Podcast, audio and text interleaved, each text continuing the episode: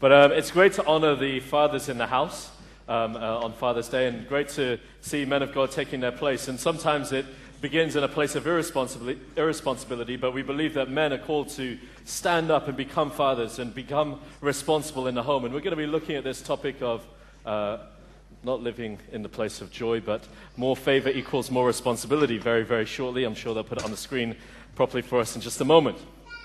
But um, God calls us to a position of responsibility, and there's something great about men being called to a place of responsibility. Women, do you agree? Yes. Amen. Fellas, do you agree? Yes. Amen. And uh, one of the challenges that we as a church are putting before you this coming week, one was the Saturday with Nigel Benn. That's uh, an event here on Saturday to hear from a great boxing champion. The other is going to be the event you've heard a lot about Thursday, the 28th, in the Coronet Cinema with Tony Anthony, a former world kung fu champion. And you know, I believe that God is putting before us an opportunity for us to step up, men. Amen? Only he knew that this was going to coincide in such a way. We'd planned a different guest for Saturday, but now Nigel has stepped in for the Saturday, and it's coinciding. And I believe that God is challenging the men to start to speak about their faith. You men need to start to get out there and start sharing the Word of God with people who need to hear the Word of God. You might be afraid of that, but you see, your destiny is tied up in the idea of you representing your Father everywhere you go. You cannot achieve your destiny except for you take responsibility for your Father and His message, which is that He sent His Son Jesus Christ to die for you, and He's risen from the dead, and He calls all men to repentance so that they may, might know their Father who is in heaven. Amen? So, guys, just to lay that with you, and I want to ask you a question. How many of you invited, have invited someone to one of those two events? There's three, four, five, a couple of ladies. Men. How many of you are willing to invite someone to come to one of those two events? The men. Come on, guys. I'm going res- to take those hands as a sign that you're taking responsibility for that. We want to see 100 men get saved. And it means that you need to start taking ownership. Get out there, start sharing. And the only way that you guarantee your friend is, that you, your friend is there is that you get there yourself. You know, the reason that so many of you are uncertain about raising your hands is because, oh, am I going to turn up? Am I not going to turn up? If you decide you're going to be there, then you can tell your friend to come along. If you're not certain yourself, then of course you're not going to invite your friend just in case you decide lastminute.com not to come. Fellas, time to step up and take responsibility. Amen? Strong with you guys because it's still not the title on there, but it's the title in the revival times. Amen. Let's begin with prayer. Father, we thank you so much for the privilege of being in your house. We thank you for the favor that you've shone upon us, Lord. We thank you that you've called us to a place of intimacy with you and a place where we can begin to see your glory being revealed through us, your goodness revealed through us. And Lord, we ask, Father, that you would just increase the favor that is on our lives. Jesus, remember that you came and you proclaimed those words that the Spirit of God is upon you to proclaim the year of the Lord's favor. And Jesus, we thank you that when you spoke that, no one since has had the power to take your word back. We thank you that your word accomplishes that for which it is sent. We thank you that your word proclaimed over the millennia has called people to a place of walking in the Lord's favor. And Lord, where we're looking at our situations and we don't see your favor, we speak this word over those situations that the year of the Lord's favor has been spoken over our lives. And no power of the enemy, no weapon formed against us has the power to stand when we are under the year of the Lord's favor. And so we call our lives, we call our situations, we call the different aspects of uh, ourselves to order to the word of Christ. That they would be under the year of the Lord's favor. And where there is lack, we proclaim abundance. Where there is brokenness, we proclaim wholeness. Where there is fear, we proclaim love. Where there is anxiety, we proclaim peace because the year of the Lord's favor has been declared over us. And Lord, I thank you that today people would be set free from bondage, Lord. From the bondage to a slavery mentality, to a poverty mentality, to a, an understanding that God is always bad. We set them free from those this today. And Lord, we speak freedom to them. Lord, to release them into the abundance that you have prepared for them. In Jesus' mighty name we pray. Amen. Now, uh, what does favor look like? Something that we've been exploring over the past couple of weeks with this series. And it's the idea of a revelation of two important aspects of uh, the Father's character. First, it's the Father's goodness, and it's the Father's wisdom. Favor is experiencing the goodness of God. It's a goodness that we do not deserve. From the very moment when we receive the gift of salvation, God begins to extend his favor to us, to those who are new in him, and have really done nothing to earn it. And he does so to demonstrate how good life can be now that he is walking with us and we are walking with him. And to give us a taste of the life that he has dreamt for us over the millennia. And we begin to see major changes that happen in our lives freedom from the things that have kept us in bondage, liberty to explore the glorious riches of God. And it's intended to be a journey of discovery. Perhaps you see favor in small things, like you just get down to the platform just in time to get on the train before the doors close. That was favor. Or maybe you get to the office and the, the, boss is in a good mood and you catch him in that good mood and say, I need a day off today or tomorrow. And he says, Yes, no problem. Or you come to, the, to um, a shop and you have exact change for the item you want to buy. Or you go to buy your coffee and there's no queue. And they get to make it extra hot exactly the way you like it. Some of you might see favor in those things. And that's because God is interested in the small things. But God starts with the small things and then begins to drop big things into your lap. It might be promotion, it might be a new job, it might be receiving an inheritance, it might be new developments in your family situation. And He does that to begin to mature you in your walk with Him. And if you excel in those situations that He places before you, if you do and learn the lessons that He gives you to learn, then you get moved on to opportunities which will change not just your life, but the life of the generation around you.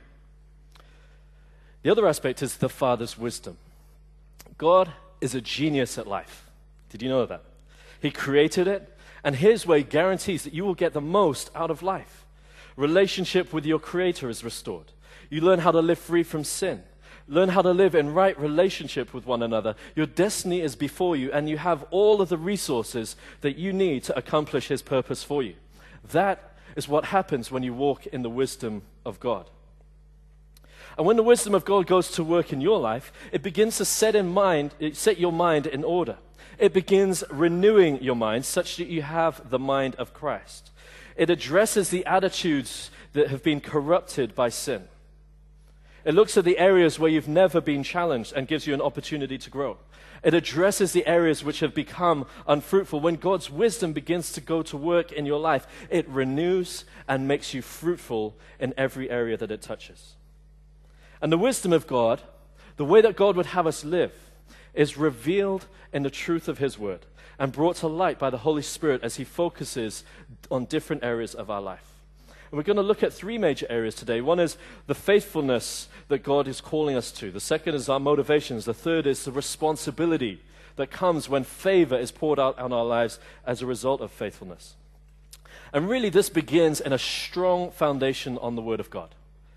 Just as a side note, in the molding and reshaping of our minds to be minds like Christ, we often come across words which are challenging to our current way of life.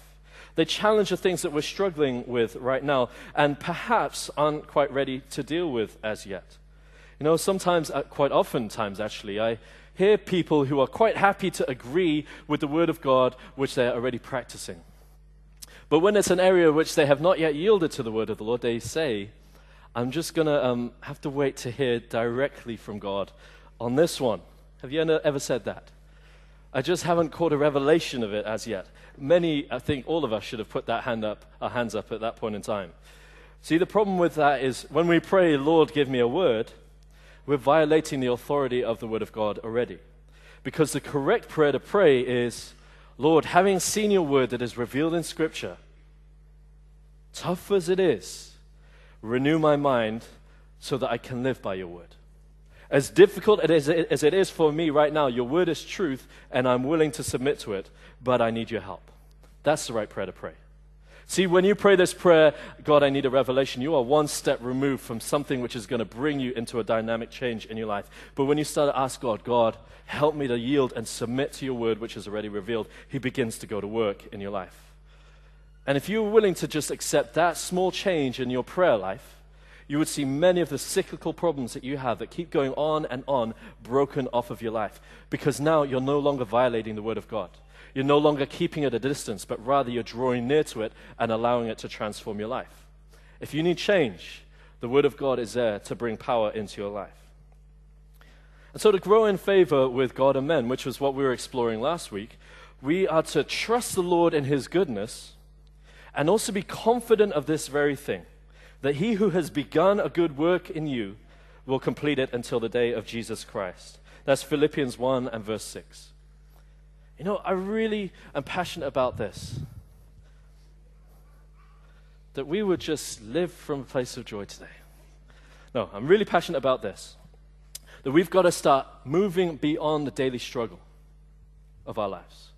We've got to start moving beyond the struggle and the battle with sin that we are involved in every single day. See, when you are struggling with sin, what happens is it blinds you to the goodness of God.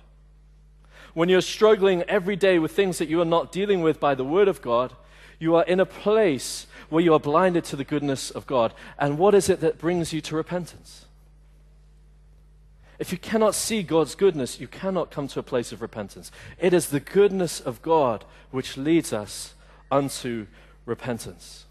And when you struggle with sin, therefore, on a daily basis and are blinded to the goodness of God, it's easy to see why when you get to the platform, the doors close and you're not on the train.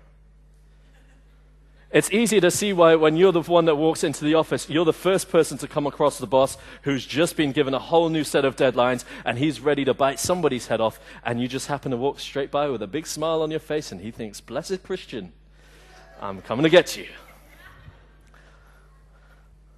Maybe you're the person that is in a rush to get to your cell meeting, and you get in the queue at the supermarket with your dinner, and the person at the front waits until everything has been checked through, and then they start to rummage through their man bag to find their wallets to get out the cash to pay.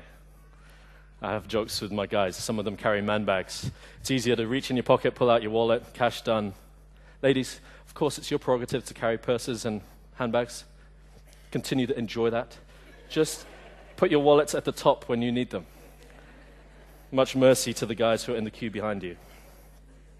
So today we're going to be looking at this idea the two functions of God's goodness, the Father's goodness, and the Father's wisdom. And the core element of wisdom is this to remain faithful to God. Remember the lessons that He's taught you along the way. You might find that it's interesting that this idea of faithfulness is such a key focus if we're going to look at the discussion on favor. And I think it's because so many of us have a wrong perception of what faithfulness is. Faithfulness communicates this sort of an idea to many people I have committed to something, and I'm going to settle in for the long haul. This is going to be difficult. I have no control of how it's going to, uh, how, it's going to go for me. It's going to drain me. It's going to take everything that I have, but it's for God. And He kind of promises that He might reward me at the end, so I'm just going to stick it out. Any of you see a reflection of faithfulness that you believe in that? If there's any kind of a nodding in your heart that faithfulness is digging in for the long haul, then you need to renew your mind. To the cell leaders, to the stewards in the house, to people who are serving in different aspects in the ministry here, faithfulness is living life with faith in what God has done, what God can do now, and what God will do in the future. It's dynamic.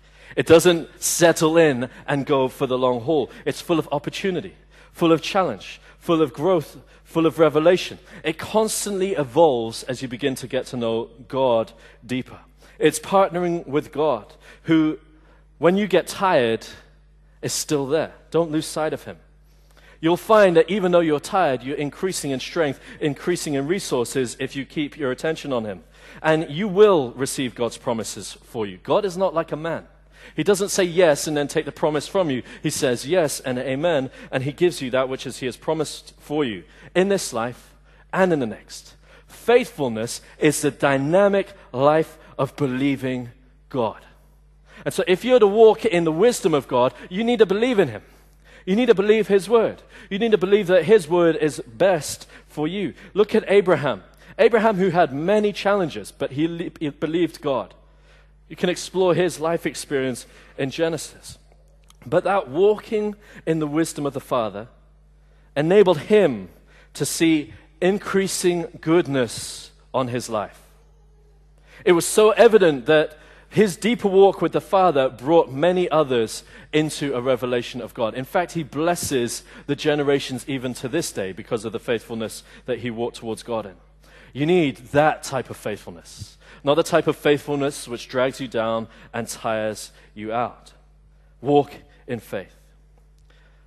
We're going to begin to focus on a specific attitude that flows out of this faithfulness. To multiply favor, we are called to grow in the responsibility that matches with it.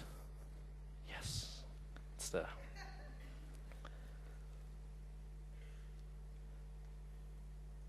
The culture of today is that we want the fame, the reward, the accolade that comes with favor without having to do any of the hard work, without taking responsibility for the role. The life in light is so attractive, but I can tell you that it doesn't bring joy or bring happiness. The two minutes of fame that you receive, if it violates all that God has called you to do, is not worth it. And because we desire this life, the, the fancy life, we set up role models and idols who are experiencing favor on their lives. But they don't have the idea of the responsibility that God associates with the position that He's given them. And so they use their influence to continue the undoing of society at its core levels.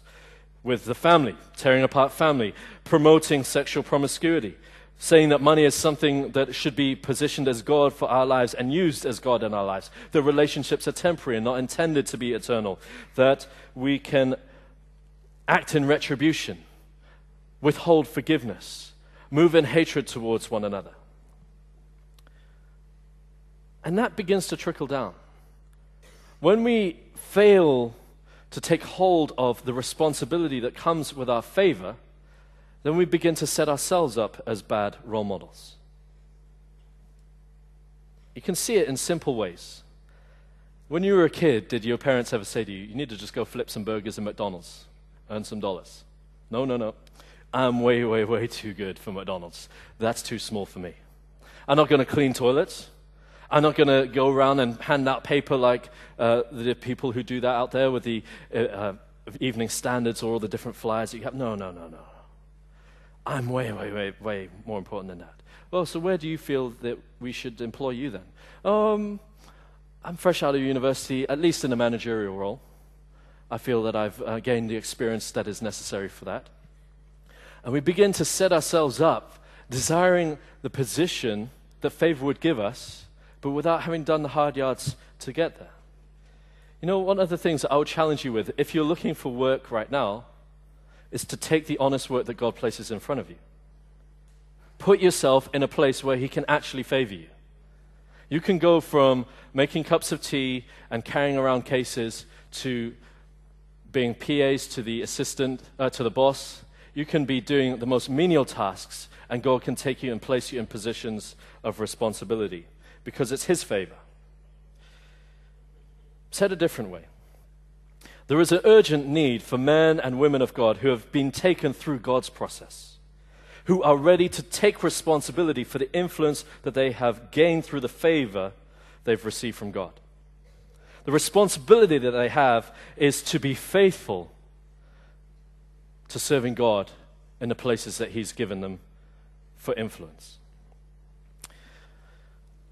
There's a parable that Jesus spoke out, Luke 19, verse 12. Therefore, Jesus said, A certain nobleman went into a far country to receive for himself a kingdom and to return. And so he called ten of his servants, delivered to them ten minas, and said to them, Do business till I come. But his citizens hated him and sent a delegation after him, saying, We will not have this man to reign over us. And so it was that when he had returned, having received the kingdom, he then commanded these servants to whom he had given the money to be called to him, that he might know how much every man had gained by trading. Then the, came the first, saying, Master, your mina has earned ten minas. And he said to him, Well done, good servant. Because you were faithful in a very little, have authority over ten cities. And the second came, saying, Master, your mina has earned five minas. Likewise, he said to him, You also be over five cities. Then another came, saying, Master, here is your mina, which I kept put away in a handkerchief. For I feared you because you are an austere man. You collect what you did not deposit, and you reap what you did not sow. And he said to him, Out of your own mouth I will judge you, you wicked servant.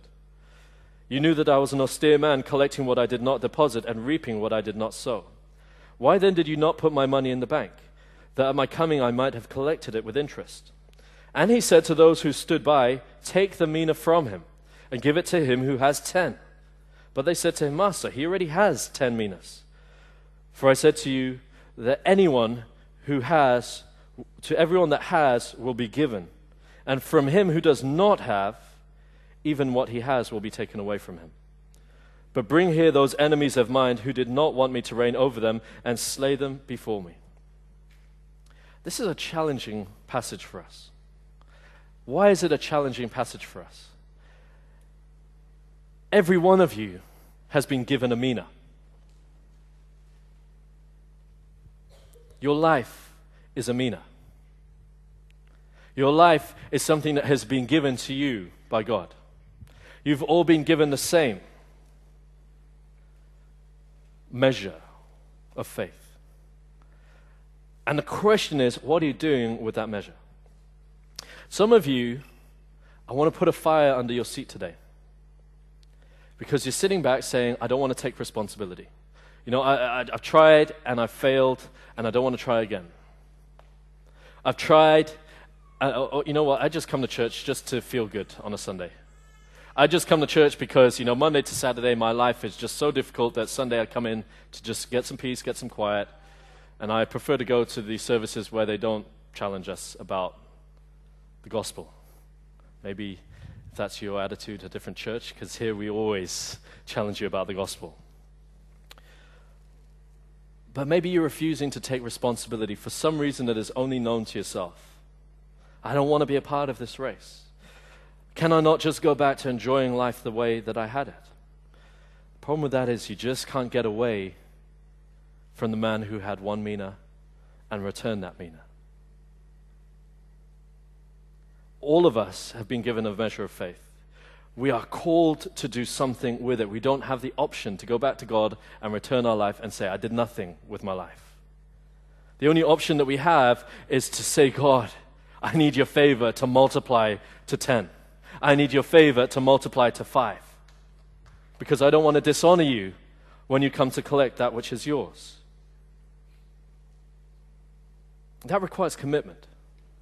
Favor is for those who commit, who don't take what God has given them and hide it away, but rather bring it out and say, God, you know what? This looks kind of messy to me, but you want to use it? Use it. You want to bring glory to yourself through me? Then please do so even that is a step of commitment. Favor is for those who've committed to the Father. Why do you think that's strange, some of you?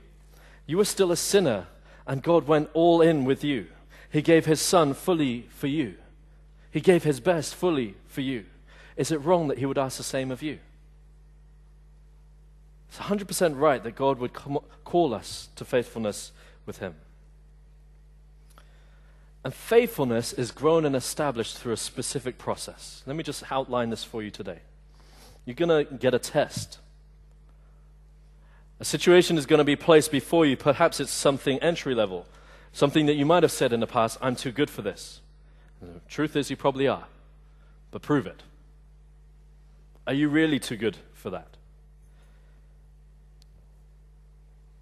In the test, God is going to begin to unpack your motivations. What would you do if I came to you, just picked you out of the service one day, and said, You, I want you to stay behind at the end of the service, and I would like you please to clean all the seats, clear up all the rubbish that's left behind by you wonderful people who are in a rush to get somewhere else? What would you say? Gabriel, don't you pay staff to do that? Isn't that what the church is for? Isn't that what we give our tithes for? Shouldn't somebody else be cleaning up after us? Or would you take the responsibility for it? It might be too small for you, but you taking responsibility for it and executing it means that we can then use you in another area to step up. You see, the people who clear up the mess after you leave are the wonderful stewards and the welcome team. And sometimes you shout at them or don't greet them with a smile. That should not be so when they're serving you the way they do. But the test will try your motivations and it will test your commitment. It will test your commitment to the situation. Sometimes people just give their base level. instead of taking the initiative and aiming to leave the situation better than when they begun. Bring your best offering if God gives you an opportunity. You're going to face a test. Your motivations are going to be tried. Your commitment is going to be tested, and you're going to be criticized. You know what you're doing? You're doing this for yourself. You're wasting your time. You know, why? If all of you know what family is like, why do you keep going to the church all the time? You know, why are you wasting your time with those people, those Christians? They just want your money. Um, they don't want anything else good for you. Of course, you know here in the church that we desire for you to grow into all that God is calling you to be. But you're facing criticism, and you know it. Why, why do you insist on following Jesus? Why do you insist on saying Jesus is the only way? Don't you know there's so many other ways to God? What's wrong with you? You're going to face criticism. But what happens on the other side? See, faithfulness is what carries you through that situation, helps you learn all of the lessons that you need to learn. And if you find yourself stuck in a situation, it's because you're not learning the lesson. But it takes you through all of the lessons that you need to learn to a place where favor just suddenly gets dropped on you. In the kingdom economy, faithfulness, living a life of faith towards God, attracts a reward. And in this situation, we see that a man who had taken one mina and multiplied it to ten was given responsibility for 10 cities. Why would a guy who can multiply be given responsibility over cities? Have you ever thought about that? Probably not. Why, most of you would think, why would cleaning a church, why would helping an old lady cross the road or an old gentleman cross the road, why would serving in the office by making people cups of tea, why would that give me responsibility over 10 cities? Why would that put me in a place where I can serve the boss of the company? Because God is the one who elevates, not you. If you're the one who has gained your degree and gained your master's and worked for 10 years, and therefore you deserve it, well, of course you do. You've earned that. But you see, God wants to take you higher through dealing with issues of your character, not dealing with you because of what you know. Me, as a chemistry graduate, Came and worked for Colin, our senior minister, making him cups of tea, driving his car, carrying his cases for three years. Three years. Now, I would have been arguing, God, my degree, why did I spend three years doing my degree? Shouldn't my degree get me in at this level and I'm starting down here? But God's favor begins to work in your life, it begins to operate in your life. And this man took one mina, multiplied it to 10, and was given authority over 10 cities. It takes a man of integrity to bring all of what was received back to God. Everything that you've received, God intends for you to bring it all back to Him, not minus the commission. God, you know, I've earned 10 minas, so I've decided to keep back five, and you can have five. God, you've given me a life, and I'm bringing it all back to the glory and honor of your name.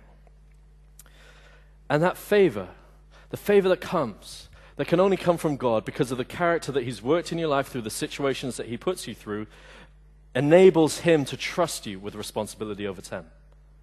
Enables Him to trust you with a position that you would not have earned through your efforts. And if God places you there, who's going to keep you there? God. God, I don't have the skills, I don't have the talents to be ten, over 10 cities. If God places you there, who's going to keep you there? You see, what it's about, your core responsibility, is to continue to be faithful to the Lord and what He can do in your life at that point in time with a new position that He's placed you in.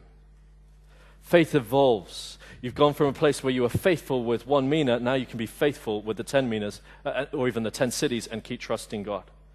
What does that look like, Gabriel? Looks like someone like Daniel.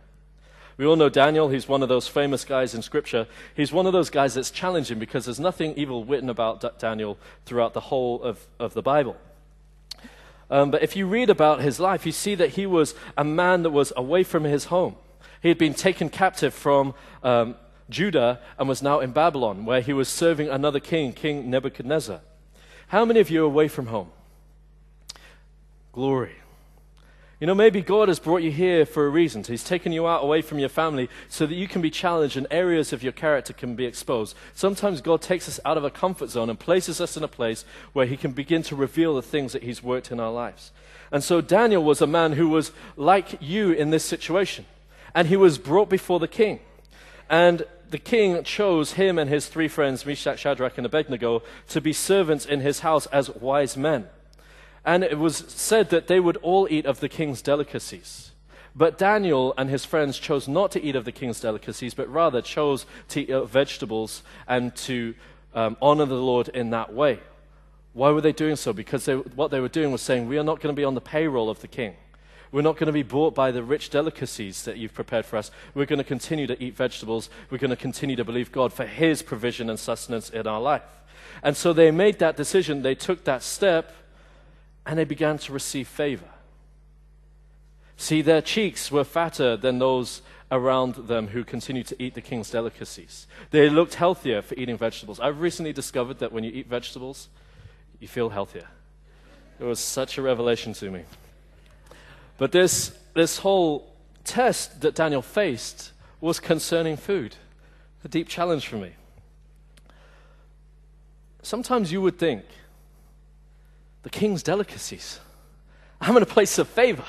Look at this. You know, I was at a wedding yesterday, um, a fantastic wedding with one of our, my close friends. And they served all the dinner where we were sitting, and it was all fantastic. And then everyone was on the dance floor, and I walked around the corner, and there was this table of desserts and cheese. And I went and I stood by that cheese for a while, and I just tucked in. And but you see, if that had been in a place where somebody was trying to buy my loyalty for them, that had been in a place where somebody was trying to make me align myself to them, I would have made a wrong alliance. You need to have wisdom about the things that appear before you. If suddenly come, someone comes along to you and says, Listen, oh wise and brilliant one, your fame has spread across the world, and we have heard how fantastic you are in the use of a computer and um, in your communication skills. Therefore, we want to offer you an opportunity to be manager of our team in Peru.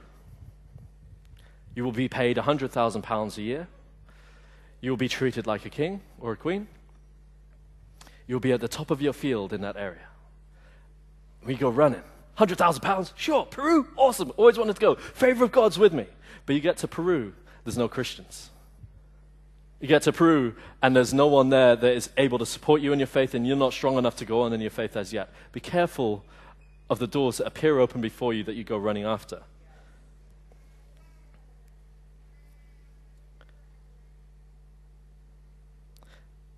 But Daniel passed this test a test where they tried him with food, and he was given a place in the king's house where he would be a wise man to share wisdom with him.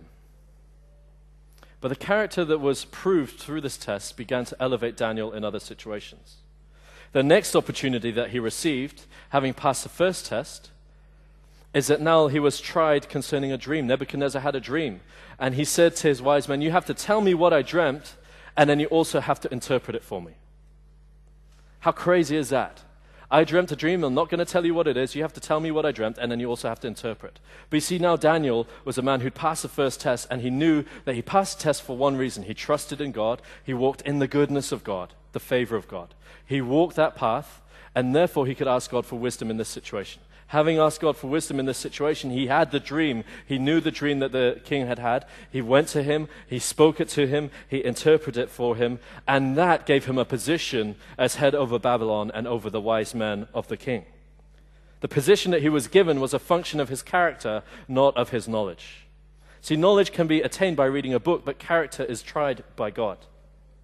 And on from there, we see that Daniel began to have confrontations with powerful kings where his faith, where his commitment was tested. All of you know the story of Daniel and the lion's den when he was cast into the den for not worshiping King, Nebuchadnezzar, um, King uh, Darius and honoring King Darius. His integrity was put on the line. But you see, the character kept shining through. The favor then kept being poured out. You see, he was sustained in the lion's den and now was given such a position in the kingdom, even in the empire, that he was second or third through the whole of his life, through different kings, bringing about a transformation to the generation. Why? Because every time a king saw Daniel's commitment to his God, he then proclaimed through the whole empire, You will worship Daniel's God. You will worship Daniel's God. And you see, they began to see throughout the land the favor that came through worshiping Daniel's God. Why don't we see more of this? Daniel, surely he was just a unique example. He doesn't count. But rather than write him off just because he was gifted, why don't we ask ourselves, are we not seeing that kind of favor because people are not passing the first test? Maybe food is placed in front of you. Maybe job opportunities placed in front of you. Maybe you have a relationship where you really believe that that partner is the one for you, and yet you fall before you get to the point of actually getting married, and it breaks apart. Maybe it's because you never had anyone believe in you and say that you were able, capable of stepping into all that God had prepared for you. Is it because we fail to take responsibility? Is it because we fail to keep faithful to what God has done in our lives and remember what God has done in our lives so He can take us to the next level? See, when you're willing to take responsibility, you can affect a generation around you. I just want to just back it up for one more thought for you before we bring it into a conclusion. Is I've talked a lot about working in the God's goodness, the Father's goodness, and the Father's wisdom. So we receive His goodness when we work in His when we walk in His wisdom. We receive His best, His favor, the riches of heaven poured out in our lives when we begin to grow in our practice of His word for us. But it'd be quite easy to forget that it's our Father's goodness and our Father's wisdom. And you'd easily hear, what I need to do is pass the test. What I need to do is get it right. What I need to do is practice exactly what it says, and then I'm going to get the reward that pops out the other end. But it's our Father's goodness and our Father's wisdom. And this is something that I learned personally. It's a, a test that the Lord has put me through and shown personally to my heart. Is that if you take the Father out and just practice going for the goal, you are serving a spirit of excellence. You are doing something excellently because there's intrinsic value in what you are doing. And because there's intrinsic value in it, you get position because you've done it.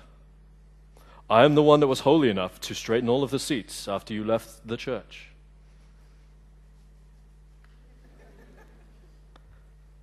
And we do that, even if it's serving. I am the one that was holy enough to open the door for all the people who refused to say hello to me today. But because there's value, we see that it gives us a position. But that's serving a spirit of excellence. It's our Father's goodness and it's our Father's wisdom. Sonship is not about serving the spirit of excellence. It's because we're accepted, because we're now a part of the kingdom of God. Now we know our Father who is in heaven. We walk as sons and as daughters.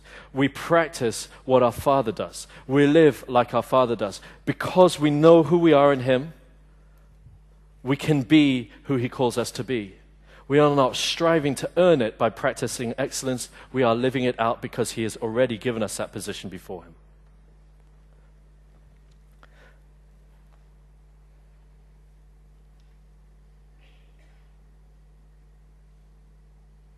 And that revelation that we are serving our Father, we're getting a revelation of His goodness, we're getting a revelation of His wisdom, brings us, as we walk through those tests and trials, to a place where we can receive more favor and therefore take more responsibility.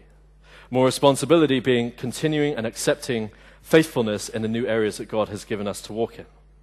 And as we do that, we begin to demonstrate to this generation what it is to have a father. God calls us to show the Father to a fatherless generation. One that is lost in promiscuity, addictions, that is raging against the Father in every way. He's calling us to represent Him in those areas. If you still see yourself as small, if you see yourself as unable to do that, then you're fulfilling the devil's plan for your life. See, your life is bigger than the walls of this place. Your life is bigger than the opportunities that you perceive in this room. Sometimes people perceive that the way to get big in the kingdom of God is to get on the platform. No. The way to get big in the kingdom of God is to serve in the place where God has placed you. Your opportunities are right there in your family, in your workplace, in your friendship groups. That's where your opportunities are. And when you begin to practice those opportunities for faithfulness to see God's goodness in your life, you can win an entire generation to God. Under the covering of the house and what we're doing here, you can begin to step out in the anointing of God for your life. See, if you look now, if you look around the room, you could probably identify people who are going to affect a generation. They're people who are serving. They're people who are taking up positions of responsibility. They're people who are giving of their time, their efforts for the kingdom of God. Will you join them? Because you're no longer just a servant or a slave, you're a son and daughter of God with a responsibility to multiply your mina to be five minas, to be ten minas. So, just in summary for us today, our five key points. If you could have picked these out, hopefully they are there for you. That God is good and He wants us to walk in His goodness that God's goodness is revealed increasingly as we walk in His wisdom. When you walk in God's wisdom, it leads to promotion. Real lessons and a revelation of who God are are learned in the trials which go with that promotion. And the outcome of the lessons that you learn will bring a blessing to the generations that you're in and those that are to come. More favor, more responsibility, but it's your destiny. Let's pray. Father, we thank you for the privilege of being in your house today. Lord, we thank you, Lord, that there is a challenge to every single one of us to take what you've given us and to begin to multiply it by practicing faithfulness, by taking the opportunities you place directly before us and seeing them through to the end, through the trials of testing, to a place where your favor is released in us. And we thank you that as increasing favor is released in us, it also becomes available for those around us so that we can bless them, so that we can see them step increasingly into a knowledge of your goodness. So, Lord, we ask, let your word become paramount to us. Let your wisdom drive and define us and guide us as it shapes us in our true identities as sons and daughters of God. And, Lord, that we begin to see favor, goodness revealed to those around us through our lives that will bring you so much glory. In Jesus' name we pray. Amen.